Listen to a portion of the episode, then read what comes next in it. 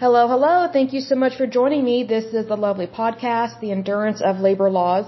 I am your lovely host, Leslie Sullivan. Today we're going to take a look at the American Postal Workers Union. So let's go ahead and get started. It was founded July 1st, 1971. It is headquartered in uh, Washington, D.C. It has one location in the United States. It has 330,000 members. The president is Mark Dimondstein. They are affiliated with AFL, CIO, and UNI. So let's go ahead and start on this one. It says the American Postal Workers Union, APWU, is a labor union in the United States. It represents over 200,000 employees and retirees of the United States Postal Service who belong to the clerk, maintenance, motor vehicle, and support services divisions. It also represents approximately 2,000 private sector mail workers. I did not know that, so I learned something new with that. Goes on to say postal workers in the United States first won a collective bargaining rights after the U.S. postal strike of 1970, which we have discussed in a previous podcast in regards to USPS. Two organizations of postal clerks emerged in the 1890s. They merged in 1899 into the United National Association of Post Office Clerks, also known as UNAPOC. It was too conservative for the AFL, that's concerning, which in 1906 sponsored the National Federation of Post Office Clerks, NFPOC, which soon surpassed the UNAPOC. NFPOC grew from 16,000 members in 1922 to 36,000 members in 1932 and nearly 50,000 by 1940. It did not engage in strikes, but spent much of its efforts in opposing hostile congressional legislation. It makes me wonder what they were having a tip about with congressional legislation, because that concerns me when, when uh, labor unions think they know more than the American people or one of the three branches of government, because they are not the government, they're just a union. Additional rivals were formed in the 1930s, but the first serious rival was the National Postal Clerks Union, NPCU, that began in 1958. By 1970, the NPCU had reached a membership of 80,000. Merger discussions dragged on for years until finally the NFPOC, UNAPOC, the National Postal Transport Association, and others merged in 1961 as the United Federation of Postal Clerks. In 1971, five unions combined into the American Postal Workers Union. They were the United Federation of Postal Clerks, the National Postal Union, the National Association of Post Office and General Service Maintenance Employees, the National Federation of Post Office Motor Vehicle Employees, and the National Association of Special Delivery Messengers with a combined membership of 280,000.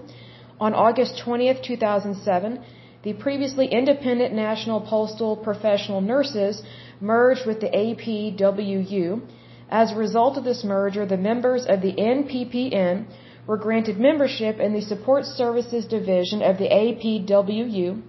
The NPPN APWU represents over 90 occupational health nurses who are employed by the Postal Service.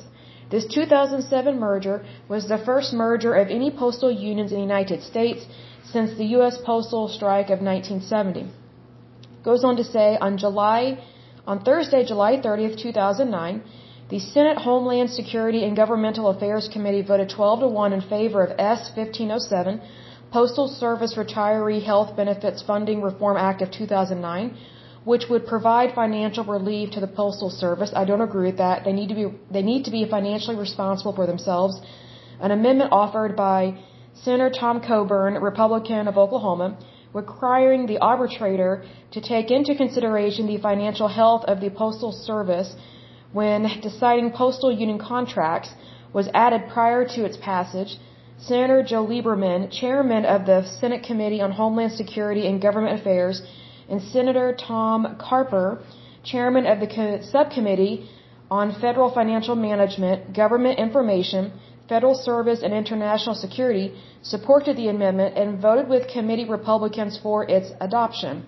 The American Postal Workers Union, National Postal Mail Handlers Union, the NALC, and the NRLCA have all voiced opposition to S 1507 with its inclusion of the arbitrator amendment. I'm not surprised because USPS has this attitude that they're above it all, They shouldn't have to report to anybody and they could just spend whatever monies they want. That's not how a normal business is run, but unfortunately because they are under the branch of the federal government, they tend to act like they are the end all and be all when they're not, especially when it comes to unions.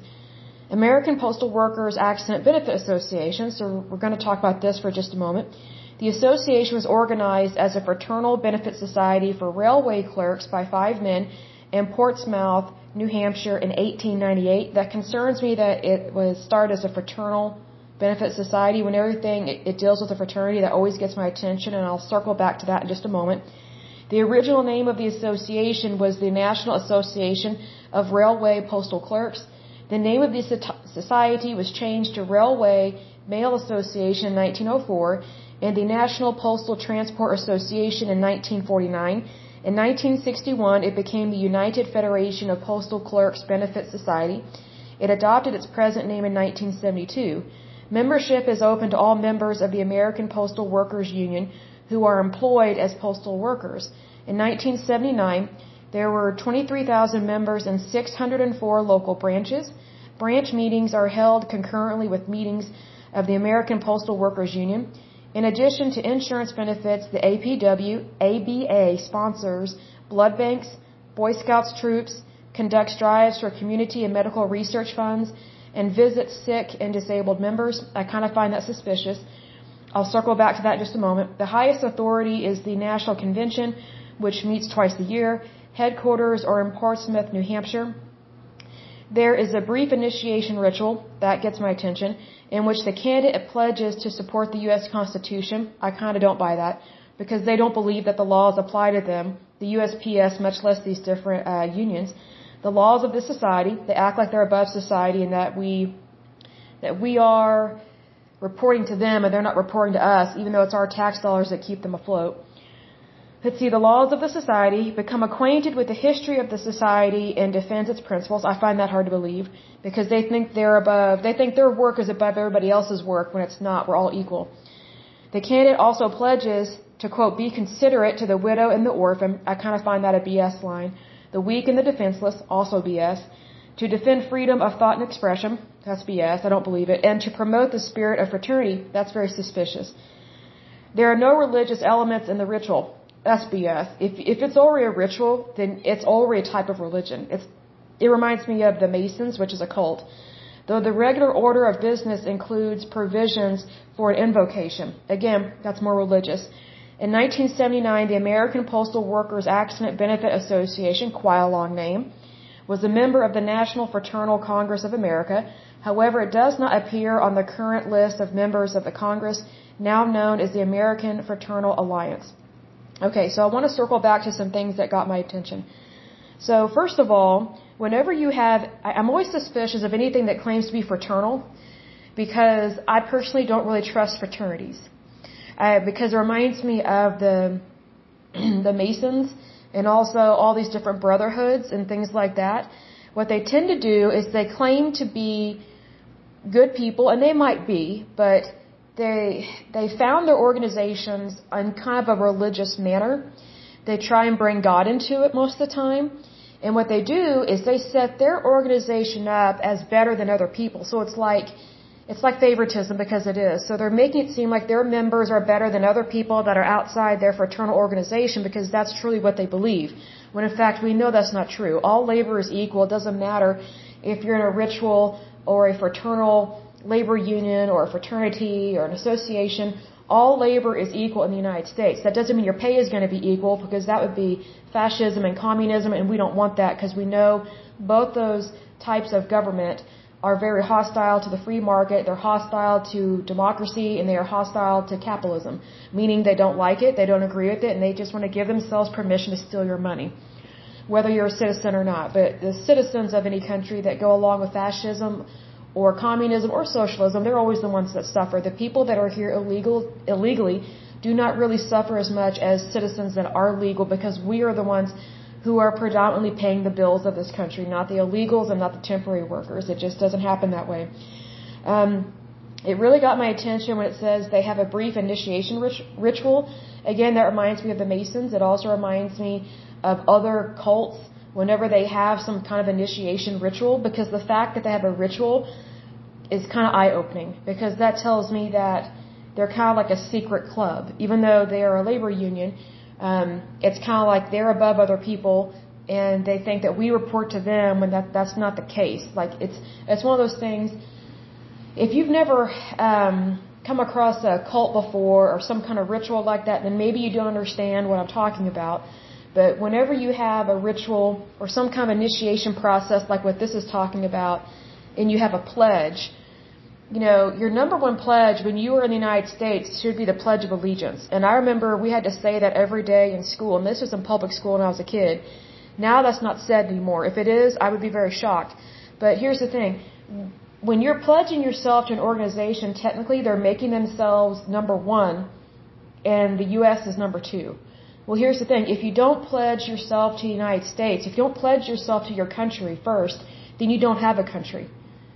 Your country is not as stable as it could be.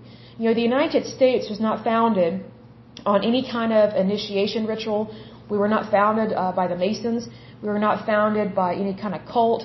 We were founded by all different types of people from from Europe that were escaping a very tyrannical, almost fraternal monarchies, I guess you could say, and they came over to the United States because they wanted freedom. They wanted democracy. So you have to be careful what kind of organizations you join because sometimes, you know, sometimes they just do these rituals and these initiation processes just to really properly vet you into the organization, but it can also entrap you at times. So I would encourage you that if ever you are joining an organization, doesn't matter whether it's in the private sector, public sector, religious sector, nonprofit, whatever it is, be careful what you're joining because it really matters what you say and what, what you what you allow into your life and what oaths you're taking and also what does their constitution say. A lot of these different organizations have have constitutions that represent what do they stand for and what do they believe in you know, it's one of those things that, you know, it says right here, their pledge says to be considerate to the widow and the orphan. I don't believe that.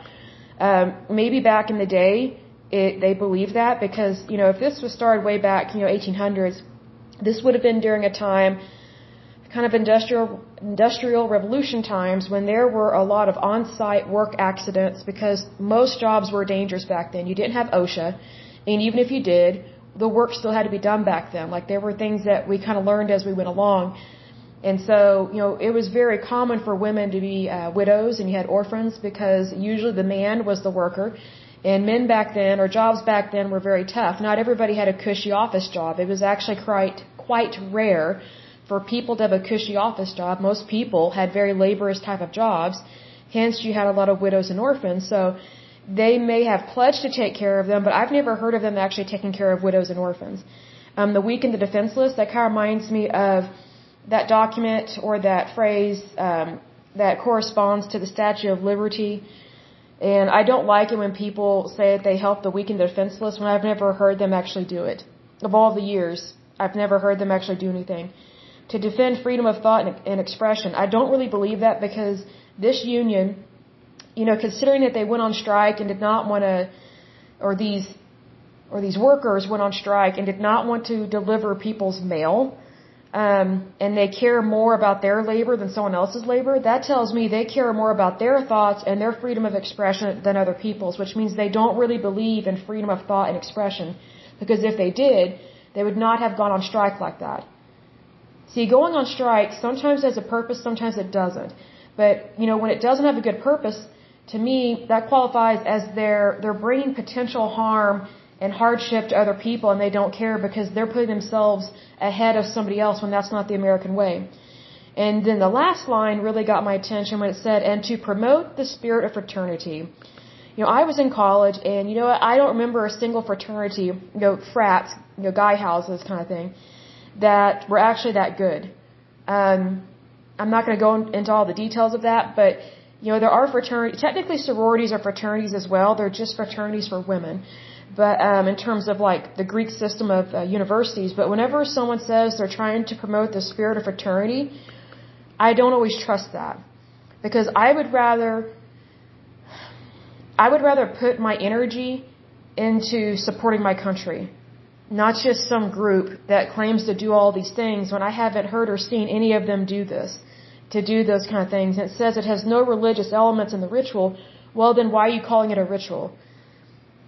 Rituals are not um, secular. I guess is what I'm trying to say. Rituals typically are very much religious, whether you are Christian, Muslim, cult, a Wiccan, you know, whatever the case may be, or if you're a Mason, which is technically a cult. Um, so there is a religious element there, so they can't really say that there's no religious religious elements in, in the ritual when technically that's basically what it is. Like you're you're having someone get fully initiated into your organization as part of that religious ritual. So you're kind of obligating yourself to an organization and it really kind of cements it is kind of is kind of thing. And I have no doubt that some people really enjoy doing that and that's that's great if that's what you enjoy and if you really believe in something that's awesome but you know when I look at this and I read this I don't really see how any of this has really been relevant to what they do and I know a lot of people and it's just it just doesn't always make sense what I'm reading here because I have never really seen hardly any of this come to fruition in terms of this labor union and what they supposedly do. I think it's kind of one of those things, it's just, it looks good on paper. And this is another labor union where they're just aligning themselves with a cause. So it's kind of one of those things where, and another thing I don't like is when labor unions, they just kind of pick up on a cause and they piggyback on it and make it seem like they're doing a lot for society when they're really not. And you know they do that because they want to be known. They want to be known as do-gooders. They want to, they want to get their name out there. And here's the thing, you know, if you how do I word this? Okay, so let's say for example, you know, you you meet a really rich person and their name is on everything. Like they donate to everything. You know, they're part of a foundation and their foundation is known for giving money to all these different groups, right? And you know, their name is on a plaque, it's on a wall, it's on a building, it's on all this stuff. Well, to me, what I've noticed with that, and I didn't always have this opinion, this has just kind of grown over the years the more I'm educated on this stuff, but what I've noticed is that whenever these really large foundations, sometimes they are, sometimes they're legitimate, but other times they're just donating to get more money. It's kind of one of those things they get their name out there and when they donate and they sponsor something, they get their name put on something and then people think, oh, well, they're good and kind because they gave all this money and they're doing all this work. So technically it's free advertising whenever they're making a donation. Another thing that is kind of strange to me is that it's one of those things like, you know, like when I tithe to my church, I don't, the only people that know about are, my, are the people that process my funds, that process my tithing check. And, and the other person is me, and they are the only ones that know how much I give. Like, I don't put my name on a plaque, and they don't put my name on a plaque. I do it anonymously. I would think that if your work is really true, then you wouldn't have to have your name everywhere and that's what I find interesting is that, you know, I always notice when there are certain organizations that their name is everywhere all over in our community. Like I noticed that in Oklahoma City. Like if there's a particular foundation that is just donating stuff all the time or they're donating money all the time, their name is everywhere, I, I'm, I'm just kind of suspicious of that. And, you know, they may be good and true, but I just kind of read the writing on the wall with some of those things because it's like, how is it they're the only ones that are really donating, if that's true? And number two, how, how, where are they getting all this money? And do they have a board? Because what we've seen in the past is that a lot of board members are paid board members. So that tells me that they're paid to care, that they don't really care. Because back in the day, you know, there may be people listening to this that don't know this, but way back in the day, we're talking like 1900s and 1800s, but when you were on a board of a charity or you had your own foundation way back in the day, you were super wealthy and you didn't have to work. So that meant that if you were on these boards, you were not paid to be on a board. What I find interesting is that there are a lot of boards these days, especially with these nonprofits, which technically there is no such thing as nonprofit. Because everybody has to make money in order for their organization to function. So I really wish that we would not have nonprofits anymore because everything is for profit. Because if you don't make money of some sort, then you, you can't employ people and you can't help people. So I think that's kind of a lie when people say they're nonprofit because, I mean, they, they still need to file taxes like everybody else and they get tax breaks that other people do not, which I don't agree with. And it's the same thing with these foundations. Sometimes these foundations, unfortunately, are used as tax havens for the super wealthy. And I'm not against the super wealthy. I think they're great. They pay a lot of the taxes in any country, for sure. But what I don't like is when foundations are used to just collect money and not really send that money where it needs to go. And I don't like it when board members are paid board members. Because think about, if you're a board member, and let's say you are on six boards, and you get paid 50k a year per board that you're on, that is a lot of money per year, per board member, okay? Like really think about that. Those are monies that should be going to the people that they say, that they say they are going to help. So that's where I get a little suspicious with things like this because it just seems like it's all about the money. And immediately it makes me think of greed. Immediately. Because it just seems like sometimes people just want to pat themselves on the back with stuff and it's like, well, you know, I'm very picky where I donate my monies because I like to see things actually come to fruition. And I want to make sure that the right people are getting paid the right amount and that it's not just a slush fund for everybody else or, or the few, I should say. I need to reword that. That's not just a slush fund for the few, because I've I've noticed that with some things, and so that always kind of concerns me a little bit. Another thing that I found kind of odd is that when they conduct drives for community and medical research funds, I just wonder where all is the money really going? Because I've never heard, because I mean, I'm all into medical research. That's great because we need cures. Cures are beautiful and wonderful and they're gifts from God. But I've never heard of this union actually giving money or raising money for any community or actually giving monies for medical research. I would want to know what which research funds did they help provide money for and were those monies used appropriately. And I'll mention this in close. The reason why I'm a little suspicious of that is because sometimes these medical research funds they're not what you think they are you know, really, if you want to make a, if let's say for example you're rich and you're listening to this podcast and you're thinking, what is this woman from Oklahoma talking about? Well, here's what I'm talking about. If you're super wealthy and you want to make a big difference in this world and you want to help find a cure, make a donation to a drug trial. Go directly to the drug company. And I would also invest in their stock if you can, if that's legal, I don't know. But, um, because I wouldn't want you to get in trouble with something like that. But, what I would do is I would go directly to the to the researchers and directly support that because when you give to a foundation or some kind of fund, you really have no idea where your monies are going. They can make all these promises and here's another thing. Just because they have research people within the organization, that doesn't mean those funds are actually going to that researcher's fund. It actually could just be going towards their paycheck. So if you're donating monies to a medical research fund, make sure it's actually going towards the actual medical research, not somebody's paycheck, not somebody's vacation, not somebody's yacht. Because I think that happens a lot. I've personally noticed that. Because I've, I've had this, this belief and this opinion that we could have had cures and way more drug trials in the last two decades if monies had went where they were supposed to go because money does matter. I am all for money. I wish that everyone and anyone that is listening to this is a millionaire, a billionaire, a trillionaire. If you're not, then I pray that you quickly become one because you can do a lot with, with your money. You can do a lot of good. Money's not the problem. Love of money is the problem. See, it, you have to manage your money, not your money manage you. And so I always get suspicious or it raises a red flag in my head whenever I see someone raising money for these different organizations and I just wonder, okay, who are they really helping? Are they actually helping the patient? Because I haven't met a single patient over the years, and I meet a lot of people. I've had a lot of different jobs. I've worked as a manager, I've worked as an employee, I've worked as a volunteer. Of, of all the hundreds of people I've met over the years, I've never met anyone that actually got financial help from any of these foundations, as you say.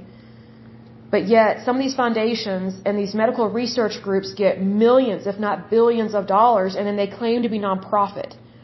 So then they're not paying taxes like the rest of us do. Like they're taxed differently because they're quote unquote nonprofit. Well, I think that regardless of whether you are a charity or not, you should be taxed like everybody else. And I am a capitalist Republican saying this because I've seen people cheat the tax system. I've seen them cheat the law or they skirt the law or they get lobbyists to try and affect legislation or, or they get lobbyists to affect the IRS and their laws, get stuff passed so they don't have to pay taxes like you and me, like just regular citizens. They, they want their own special tax bracket.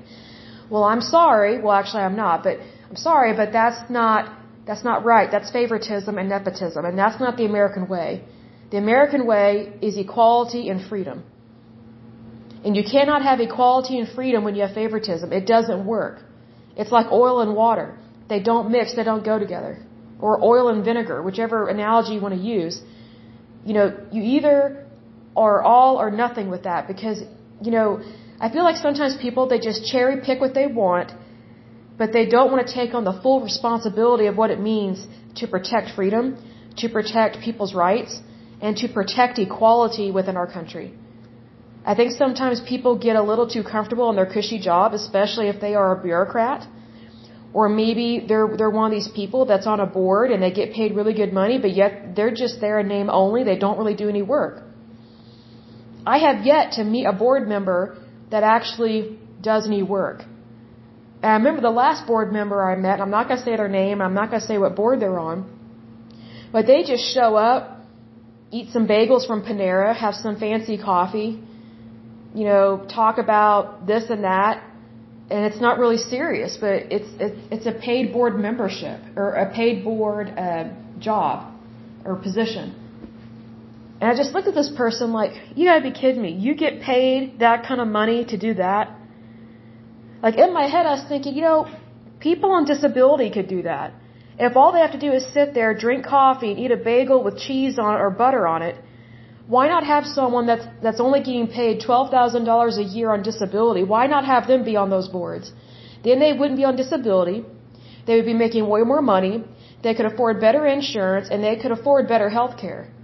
But I guarantee you, a lot of these boards, they don't want the disabled on their boards because they don't view the disabled or veterans of this country, they don't view the disabled or veterans the same as them because they think they're better than them. Because they think that, I don't know how else to describe it, but when I met this last one, it was like he thought he was all that in a bag of chips. He's rich. You're not. He deserves it because he's quote unquote healthy. And you know, I just get so sick of that attitude because, you know, hey, it's great to be healthy, but get this, you're healthy until you get diagnosed with something.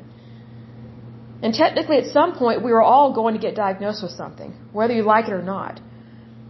I mean, I just think it's the, the arrogance of this attitude. This, I'm better than you. I deserve this. You don't. I'm part of a certain social class. You're not. And I just go, you know, the arrogance and pompousness of that. But see, here's the thing. There are board members that are Democrats and Republicans. So it's not just based from one party. I think people, sometimes people have too much of a love of money. And it becomes a problem. Because I truly do believe, and I've said this in a previous podcast, that if we really wanted to help people on disability, we should have them get high paying jobs. Every single one of them. Then they wouldn't be on disability and they would be paying taxes at a higher tax bracket. So they wouldn't be poor. They wouldn't have poverty. And another thing I dare to say on this is that when you have the disability make more money, it go directly to them, not their relatives, not their family members. Because what happens a lot, and I can't stand this, and I know I'm probably going to hear from some people about this, and I can honestly say, I don't care. Go ahead and write me, but I'm just going to let you know, I'm really not going to care what you think about this, because I already know the truth about this. Because I've met people that what I'm about to say has happened to. So unfortunately, whenever people get a disability, sometimes their family members, if they live with their family, it doesn't matter whether it's a spouse, or they're living with one of their kids, or maybe you know, they're living with their parents, you know, but they have to live with them, which, you know, that would be tough in itself. But, um, unfortunately, sometimes when people get on disability, their family members just want to use them for that government paycheck. So what they try and do is they try and get people on disability to have their disability checks go into their relatives' bank accounts instead of their account. And they try and push for like power of attorney and things like that. I completely and utterly disagree with that because that, that kind of evil greed disgusts me. Targeting the disabled or targeting veterans. There are also veterans that get used for money. Whether it's their spouses or their family members or their kids or their relatives, whatever the case may be. You know what? That person, regardless of whether they're disabled or a veteran or both, you know, they have a social security number in the United States and their monies belong to them. So they need to have their own bank account, not have anybody else's name on it, and it's up to them how they manage it. Because oftentimes what people will say, they'll say, oh, the disabled are mentally inept, the, you know, veterans are mentally inept because of what they've gone through. So they need to have somebody else be on their checks. They need to have somebody else be on the title to their house, which is a lie. That's a lie straight out of depths of hell. Don't do that. Don't believe that. If your house belongs to you, keep it in your name. Don't, do not put it in anybody else's house. Don't put any of your property, um, in anybody else's name. Don't put your house in anybody else's name. Because it belongs to you. It doesn't matter what's happened to you whether you're disabled or a veteran or whatever the case may be, your your life can always get better. See, because whatever you sign over to someone, it doesn't matter whether they claim to love you or not. And some people might actually love somebody, but I look at it this way. If I had a relative that was disabled or was a veteran, it would never dawn on me to think, I want their money in my bank account because I'm the one taking care of them. It's all about me, me, me, me, me. That's what I've come across with people. And it sickens me and it disgusts me. I know this is a tangent, but it's important because it comes down to this arrogance, this attitude. And I have found that that arrogance and that attitude problem with people that think they're better than other people. And it's not just when it comes to people that are having to deal with disabled uh, family members or spouses or children. It's not just in regards to how people treat our veterans. It's also um, within our labor unions. It's also uh, within pretty much the, the Democratic Party. I don't see it very much in the Republican Party. Not saying that's not there, but I just think it's more prevalent um, or more common in the Democratic Party because the Democratic Party, especially right now, with it being so liberal, it wants to turn the taxpayers into the government's uh, little personal slush fund and then have all these social welfare programs that we know pretty much never work and they almost always fail and they're not really affordable. Hence, USPS is not affordable. So, but there are also different occupations that are very snobby, and they think they're better than other people. One of them is USPS, and that's why their unions are like that. And it is a behavior problem. People don't want to say it, but it is true. And we know it's a behavior problem because they keep having the same issues when it comes to money. They have this, this arrogance that you owe me kind of thing. I deserve this. Well, no, you don't. Let me be the first to say, no, you don't. Like things have to be manageable. Things have to be affordable. And someone else's rights don't trump other people's rights. You know, and that's the thing. And that's what I want to really, you know, swing on home here with this. Is that, you know, even if someone becomes disabled or if they're a veteran and, you know, they're having to go to the VA all, the VA all the time, it doesn't matter. They still have rights. They were issued a social security number. More than likely, they are an American if they're a veteran or if they're on disability. And they have the right to vote they have the right to own property. They have the right to have a driver's license. There's all these rights. But sometimes when hardships happen to people, it's like the vultures swoop in. And I cannot stand that. So my point with this is that, you know, if there are going to be people that are going to be on boards, I say, why not help the disabled or people that are veterans and are poor and have to go to the VA for, to the VA for medical attention why not put them on all these expensive boards and have them get paid like 50k a year, each one of them? Then they wouldn't be poor anymore and they would have access to excellent health care. Like if we really want to help people, if we really want to go the socialist route, why not find them really good jobs? Why not give them the high paying jobs? I mean, the federal government has a mandate with, um, you know, like with new hire paperwork that they force employers to ask, it's quote unquote voluntary, but it's really not. Um, they're forced to ask new candidates, people that they're hiring, do they have a disability? Do they identify as someone has a disability? Do they identify as a veteran? Do they identify as this? Do they identify as that? I mean, it's just back and forth, back and forth, all this stuff. It's like, and I just got to thinking about one of the last times I filled one out. I thought, you know, if the federal government really cared about all these people that's willing to know, are you this, are you that? Then why aren't they helping them get the high paying government jobs? Why not have every federal employee be someone that has been taken off a disability and just have them have a good federal job? Then they would have excellent health care. Then we wouldn't have to have them be on Medicare or Medicaid. And in the case of Oklahoma, they wouldn't have to be on Sooner Care, which we know is, I was going to say crap if I'm trying to work on my language. We know it's not very good. We know it, they don't really have access to the health care that they need. And then people will say, oh, well, we need to expand, expand Medicare or Medicaid, all this stuff. It's like, no, the system is broke. It doesn't work. You don't pour more money into a broken system. You fix the system. You correct the problems so you can move forward. Or you completely scrap it and find something that does work. Like, I mean, I'm a capitalist Republican saying this. I would not mind at all. I would be in favor of every single federal worker or state worker be someone that has been pulled off of a social welfare program, give them a great job, have excellent health care benefits. That way they can get back on their feet. Because, you know, these social welfare programs where it's Medicare, Medicaid, Sooner Care, WIC, disability, I mean, all, I mean, I'm probably missing out on several of them, like food stamps, but, um, I can't think of all of them. But here's the thing. I've never met someone that was on one of those social welfare programs that actually got helped and got put back on their feet. You know, it actually helped them get back on their feet and now they're doing better than they were before. I've never met anyone that has done that. They've always been worse off than before because they were put on a social welfare program. It's really sad. So instead of having a better life, they actually have a worse life. And then they're trying to get out of that hole. They're, they're trying to get a better job, but it can be very tough when you're coming off of a social welfare program.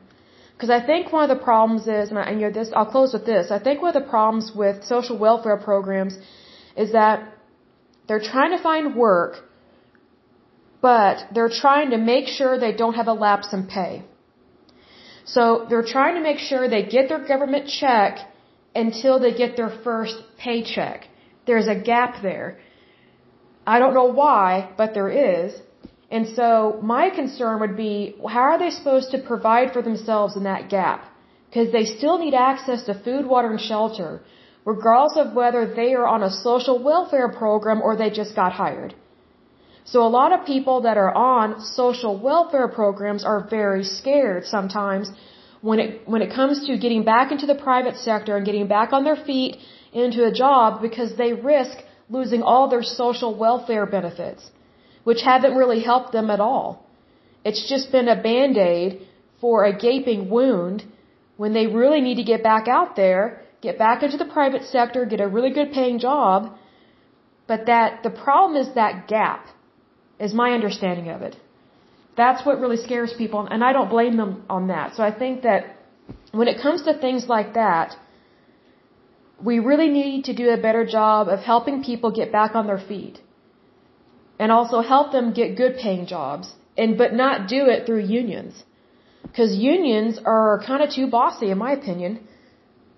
And what they do is they try and put a stranglehold on the American economy. We've seen that with USPS. We've seen that with the longshoremen. I'm trying to think of another one that came to mind. Oh, we've seen that with teachers' unions. Um, they didn't necessarily affect the economy directly, but they didn't show up to work to teach people's kids. So then those kids were behind on their schoolwork. Well, whose fault is that? The teachers. So if it was me, I would not utilize labor unions to get people back to work.